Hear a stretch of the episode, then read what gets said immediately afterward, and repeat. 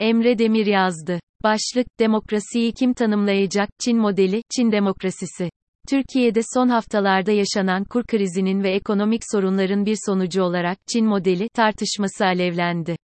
Bu modelin Türkiye'ye uygulanabileceğini savunanlara göre, AKP hükümeti, TL'nin değerini düşük tutarak ihracat odaklı bir büyüme stratejisi izleyecek ve böylelikle Çin'i dünyanın üretim üssü ve en büyük ihracatçı ülkesi haline getiren kalkınma stratejisi, Türkiye ekonomisi için hızlı bir toparlanma süreci sağlayacaktır.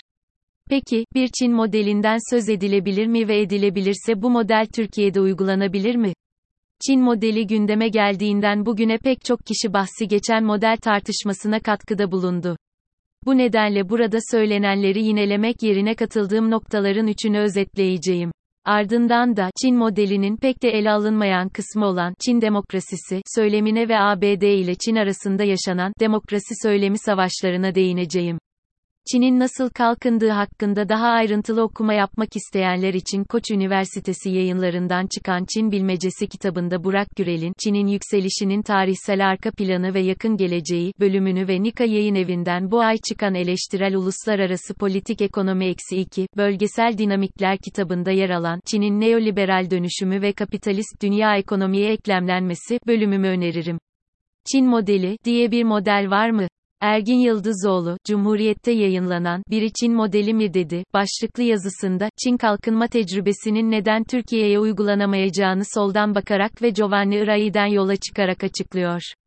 Kadir Temiz ise Çin modeli tartışmalarına akademik yazından verdiği örneklerle katkıda bulunurken tartışmanın ekonomik içeriğine ek olarak siyasi bir içeriğinin de olduğunu vurguluyor ki okumakta olduğunuz yazının temel gayesi bu siyasi içeriği ortaya koymak. Ceren Ergenc'in belirttiği gibi aslında hatları belirgin tek bir Çin modelinden bahsetmek mümkün değil.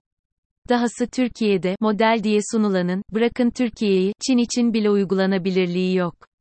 Çin'de Mao sonrası dönemde 40 yılı aşkın süredir uygulanan kalkınma patikasını deneme yanılmaya dayanan pragmatik politikalar olarak adlandırmak daha doğru bir yaklaşım olacaktır. Ayrıca AKP'nin Kemal Derviş'ten devralarak 2000'lerin başından bu yana uyguladığı ekonomik modelin tam anlamıyla sermaye dostu tavrına karşın Çin'de 2000'lerin ikinci yarısından bu yana emekçi sınıflar lehine kısmen de olsa olumlu gelişmeler yaşanıyor. Çin Komünist Partisi'nin ÇKP daha önce ele aldığım 2021'e kadar mutlak yoksulluğu ortadan kaldırma bu hedefe ulaşıldı ve ortak refah inşası hedefleri de Türkiye ile Çin'i birbirinden ayıran çok sayıda özellikten yalnızca ikisi. Çin modeli tartışmasına dönersek, pek çok akademisyen gibi Çinli yöneticiler de böyle bir modelin varlığına dair tartışmalar başladığından bu yana ülkelerinin bir model sunduğu iddiasını reddediyorlar. Hatta daha da ileri giderek Çin'in model olarak adlandırılabilecek kendine has bir kalkınma deneyimi olsa bile bunu başka ülkelere aktarmanın mümkün olmadığını, zira her toplumun kendine özgü koşulları dolayısıyla kendi özgün kalkınma modelini yaratması gerektiğini ifade ediyorlar. Bunun sonucu olarak da ABD'nin ve liderliğini yaptığı Uluslararası Para Fonu ve Dünya Bankası gibi batı merkezli uluslararası kuruluşların aksine herhangi bir modelin, tüm ülkelere, ülkelerin öznel şartlarının göz ardı edilerek aynı şekilde uygulanabileceği iddiasını, yani modellerin evrenselliği iddiasını reddediyorlar. Kısacası, ne her koşulda uygulanabilecek bir Çin modelinden ne de bu tür bir modelin Türkiye'ye uygulanabilmesi ihtimalinden bahsetmek mümkün. Bu durum, ekonomik modeller kadar siyasi modeller için de geçerli elbette. Yeni soğuk savaş söyleminin ideolojik ayağı olarak demokrasi mücadelesi Çin modelinin tartışılmayan bir diğer yönünü, Türkiye'nin artan otoriterleşmesini de göz önünde bulundurduğumuzda, Çin demokrasisi, söylemi oluşturuyor. Bu kavramı önümüzdeki süreçte çok daha sık duyacağız, zira Joe Biden liderliğindeki ABD, Çin'e ve Rusya'ya karşı bir demokrasi ittifakı kurmak için Biden henüz ABD başkanı seçilmeden önce girişimlere başladı. Nokta. Biden, Foreign Affairs dergisinin Mart-Nisan 2020 sayısı için kaleme aldığı yazıda ABD'nin demokratik değerlerin, basın özgürlüğünün, oy kullanma hakkının ve liberal demokratik değerlerin yılmaz savunucu olarak uluslararası düzeni yönetmeye hazır olduğunu dünyaya göstermesi gerektiğini belirtmişti. Biden, 7 Kasım 2020'de yaptığı seçim konuşmasında ise Amerika dünya için bir yol göstericidir demiş ve Donald Trump döneminde terk edilen uluslararası liderliğin yeniden üstlenilmemesi durumunda ya Çin gibi rakip bir güç tarafından üstlenileceğini ya da dünyaya kaosun egemen olacağını belirtmiştir. ABD yönetimi, uluslararası sistemdeki liderliğini özellikle Çin'e karşı sürdürmek niyetindedir. Biden'a göre, en iyi Çin stratejisi, tüm müttefiklerimizi, aynı sayfada toplayan stratejidir ve ABD'nin izlemesi gereken politika, müttefikleri ve ortakları ile Çin'e karşı bir birleşik cephe oluşturmak ve Çin'in, zararlı, eylemlerine karşı durmaktır. Zira ABD'nin müttefikleri ve ortakları ile bir araya gelmesi durumunda çevreden ticarete, teknolojiden şeffaflığa kadar birçok meselede yapılacak olan düzenlemeler Çin'in çıkarları yerine liberal demokratik çıkar ve değerleri bunu ABD'nin çıkarları olarak da okuyabiliriz koruyacaktır. Bu düşüncenin arkasında ABD ile Çin arasında yeni bir soğuk savaşın başladığı fikri yatmaktadır. Her ne kadar bu kavramın günümüzdeki ABD-Çin rekabeti için kullanılmasını doğru bulmasam da, yeni soğuk savaş, ABD merkezli ana akım uluslararası ilişkiler yazınında sıkça kullanılan bir kavram haline geldi. ABD ile Çin arasında yeni bir soğuk savaş başladığını iddia eden düşünürlere göre, bu iki güç arasında katı ve temel farklılıklar vardır ve bunlar tam anlamıyla giderilemez. Robert Kaplan'a göre, yeni soğuk savaşın, eskisi gibi askeri, ekonomik ve ideolojik ayakları vardır. Çin, ABD'nin en doğal hakkı olan liderlik hakkına her üç alanda da meydan okumaktadır. Öyle ki Çin, ABD donanmasını Batı Pasifik'ten uzaklaştırmak istemektedir. Çinli yöneticilere göre, ABD için Karayiplerin önemi neyse Çin için de Batı Pasifik'in önemi odur. Buna karşın ABD'li yöneticiler ABD'yi her daim bir Pasifik gücü olarak görmektedir. Bu, 1853'te Japonya'nın zorla ticarete açılması sürecinde olduğu gibi bugün de geçerlidir. Benzer şekilde ekonomik alanda da Çin, ABD'nin üstünlüğüne meydan okumaktadır. Bu noktada öne çıkan bir diğer alan ideolojidir. İkinci Dünya Savaşı sonrası dönemin aksine günümüzde keskin bir ideolojik ayrımdan söz etmek mümkün değil. Zira Çin, her ne kadar bir komünist parti tarafından yönetilse de ülkenin ekonomik yapısının sosyalizm ile uzaktan yakından alakası yok. Aksine günümüzde Çin, kapitalist bir ekonomiye sahip. Bu nedenle yeni soğuk savaş taraftarları, Çin'e karşı ideolojik mücadele söylemini kapitalizm sosyalizm karşıtlığı yerine demokrasi otoriterlik karşıtlığı üzerinden kurmaya çalışıyor. Böylelikle ABD, Sovyet komünizmine karşı olduğu gibi, Çin otoriterliğine karşı da demokratik dünyanın liderliğine soyunuyor. ABD'nin demokrasi zirvesi bu kapsamda Başkan Biden, toplamda iki kez düzenlenmesi planlanan demokrasi zirvesinin ilkini 9 ila 10 Aralık tarihlerinde gerçekleştirdi. Covid-19 salgını nedeniyle çevrim içi yapılan zirvenin amacı, demokratik yenilenme ve günümüzde demokrasilerin karşılaştığı tehditlerle birlikte mücadele etmek olarak açıklandı. Demokrasileri savunmayı ve güçlendirmeyi hedefleyen zirveye çok partili seçimlerin yapıldığı 110 ülkeden yetkililer ile sivil toplum temsilcileri, iş insanları ve gazeteciler davet edilirken tahmin edileceği üzere Çin ve Rusya davet edilmedi. Bu nedenle zirvenin, Çin'in ve Rusya'nın otoriter yönetim modellerine karşı dünyanın, demokrasilerini bir araya getirmeyi amaçladığını söyleyebiliriz.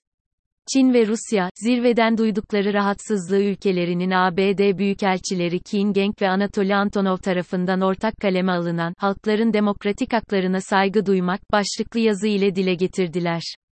Büyükelçilere göre, ABD böyle bir zirve düzenleyerek kendine demokrasi kavramını tanımlama ve hangi ülkelerin demokratik olarak kabul edilirken hangilerinin kabul edilemeyeceğine karar verme gücünü bahşetmektedir.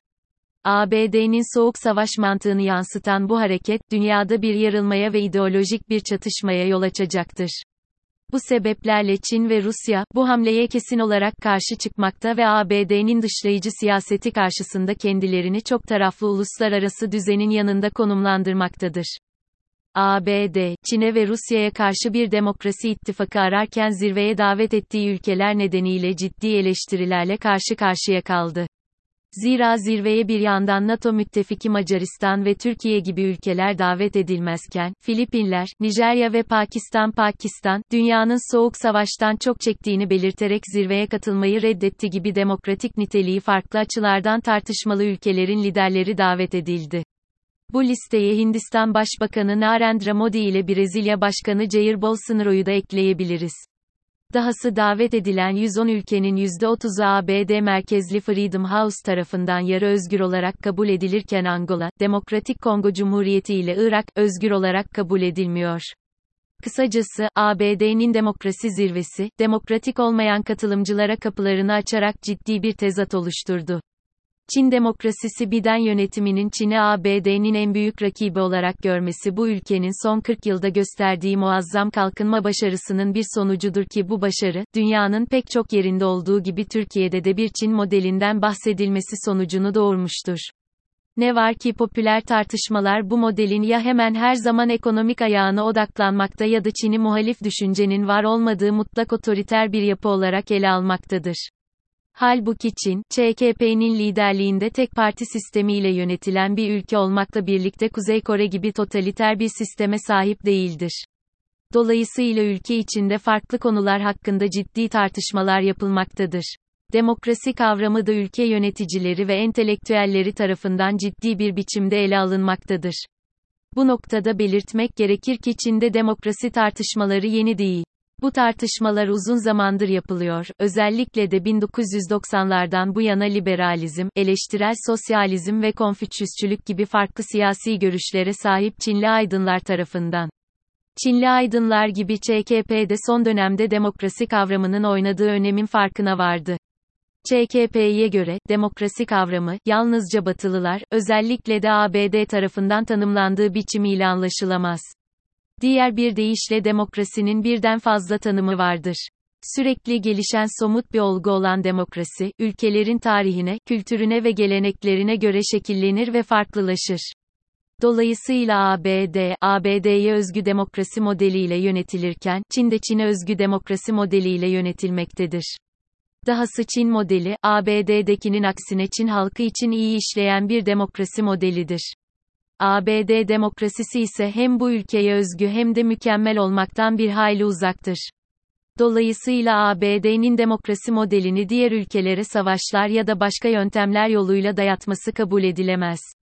Hiçbir ülke kendi modelini diğer ülkelere dayatmazsa dünya farklı toplumların bir arada yaşadığı çeşitliliğe saygı duyulan bir yer haline gelecektir.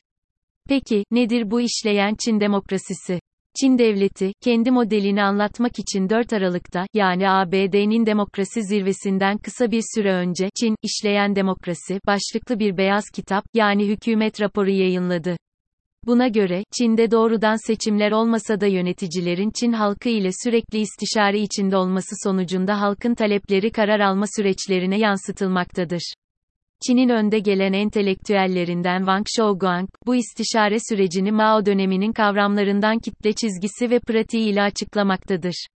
Wang'a göre, Çin usulü demokrasi için ölçüt, sistemin halkın nesnel ihtiyaçlarını karşılama kapasitesi ve insanların fikirlerini karar alma süreçlerine dahil etmesidir. Bir yönetim sistemi ancak bu şekilde özsel bir demokrasi olarak adlandırılabilir. Özsel demokrasi, batıda uygulanan ve rekabetçi seçimlere dayanan temsili demokrasiden üstündür. Benzer bir görüş, Çin Dışişleri Bakanlığı tarafından yayınlanan Amerika Birleşik Devletleri'nde demokrasinin durumu başlıklı raporda da ortaya konmaktadır. ÇKP'ye göre, Çin, topyekün halk demokrasisi, Whole Process People's Democracy ile yönetilmektedir. Topyekün halk demokrasisi, süreç odaklı demokrasiyi sonuç odaklı demokrasiyle, prosedürel demokrasiyi özsel demokrasiyle, doğrudan demokrasiyi dolaylı demokrasiyle ve halk demokrasisini devlet iradesiyle bütünleştirir. Bu, demokratik sürecin tüm yönlerini ve toplumun tüm kesimlerini kapsayan bir sosyalist demokrasi modelidir. Kısacası, topyekün halk demokrasisi, işleyen gerçek bir demokrasidir. Nokta. Çin devletine göre, bir ülkenin siyasi sisteminin demokratik olup olmadığını değerlendirmenin yolu, o ülkedeki liderlik değişiminin düzenli ve hukuka uygun gerçekleşip gerçekleşmediğini gözlemlemektir yurttaşların devlet ve toplum ile kuracağı ilişkiyle ekonomik ve kültürel faaliyetlerin yasalara uygun olarak idare edilmesi, halkın taleplerini devlete rahatlıkla iletebilmesi, tüm toplumsal kesimlerin ülke siyasetine etkin bir şekilde katılması, ulusal karar alma süreçlerinin rasyonel bir şekilde yürütülmesi ve her alanda yüksek vasıflı insanların ülkenin yönetim sisteminin bir parçası olması gibi çok boyutlu süreçleri kapsamaktadır. Ayrıca bir ülkenin demokratik olarak değerlendirilebilmesi için o ülkenin gerçek sahibi, ekonominin ezici bir kısmını denetim altında tutan oligarklar değil, halkın kendisi olmalıdır. Çin'in demokrasi tanımındaki birçok nokta doğrudan ABD demokrasisinin zayıflıklarını hedef almaktadır. Diğer bir deyişle Çin kendi modelini ABD modelinin karşısında konumlandırmaktadır.